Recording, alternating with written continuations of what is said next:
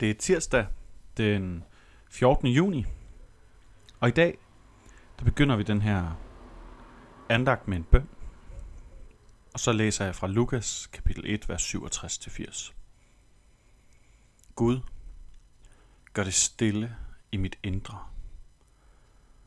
Gør det stille, så jeg kan høre din stemme tale til mig. Amen. Hans far, præsten Zakarias, blev fyldt med helligånden og profeterede, lovet være Herren Israels Gud, for han har besøgt og forløst sit folk.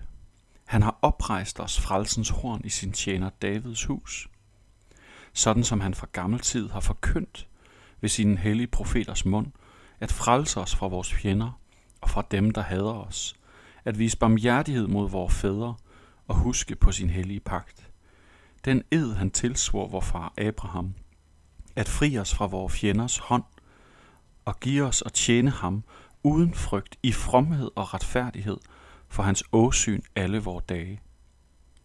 Og du, mit barn, skal kaldes den højestes profet, for du skal gå foran Herren og bane hans veje og lære hans folk at kende frelsen i deres synders forladelse, takket være vor Guds inderlige barmhjertighed – hvormed solopgangen fra det høje vil besøge os, for at lyse for dem, der sidder i mørket og i dødens skygge, og le, lede os og vores fødder ind på fredens vej.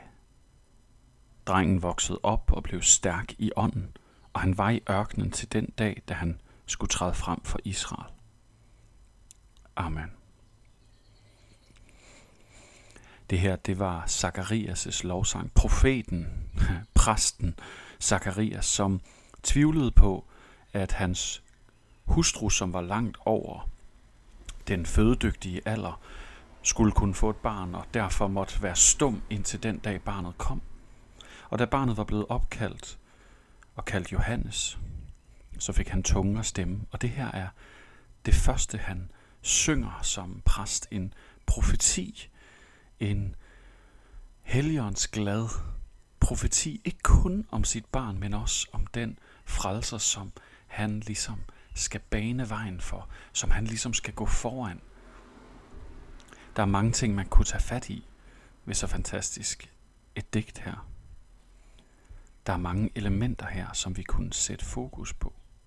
Det her det er en af de faste øh, morgenbønder, som man på en Magnus Malm inspireret retræte øh, vil skulle læse. Og jeg anbefaler alle at synge eller bede den her profeti igennem en hel uge i træk på en retræte en gang. Det gør noget ved dig og ved mig at have den her gentagelse. Og der er mange, som sagt, elementer i den, som man kunne trække frem. Men noget af det, som i dag bare blev stort for mig, da jeg sad med den her tekst foran mig. Det er, hvad det er, som Johannes Døberen skal lære mennesker.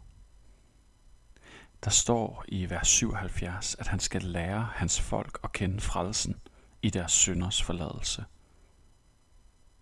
Det er det, han skal lære dem. Hvorfor er det så bemærkelsesværdigt? Hvad, hvorfor stanser du der? Jeg tror, at grunden til, at jeg stanser der, det er, at befrielsen, det, hvis vi kigger nogen som helst andre steder hen i vores samfund, i andre religioner, så finder vi ikke en befrielse i tilgivelse.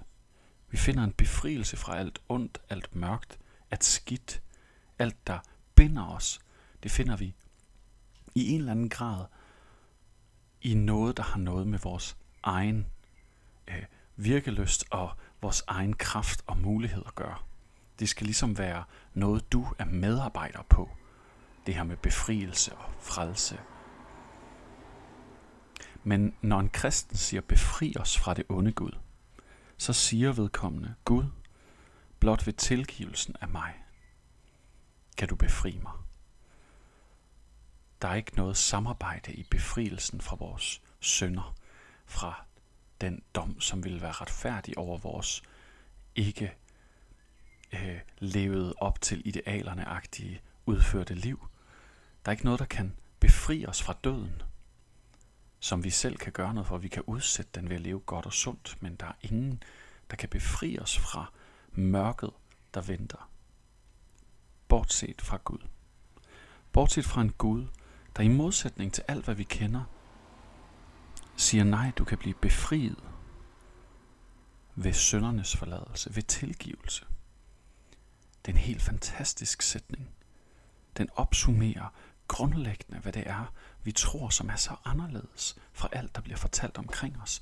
Du skal ikke præstere din egen befrielse fra din svære situation. Du skal bede til din Gud.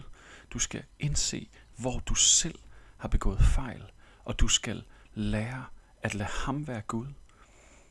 Giv slip på behovet for selv at kontrollere dit liv.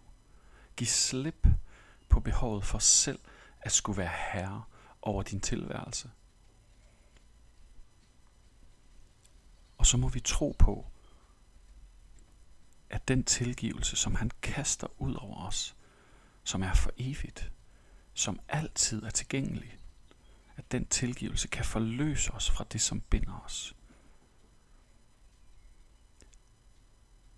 I dag der blev tilgivelsen stor for mig, og jeg håber det samme for dig. Lad os bede sammen. Herre Gud, tak fordi, at du sendte en solopgang ind i vores liv.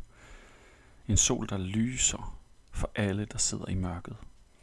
Der leder os ind på fredens vej gennem tilgivelsen.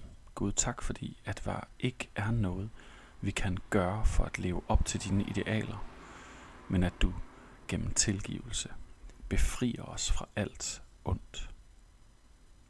Gud i himlen, befri os fra det onde. Amen.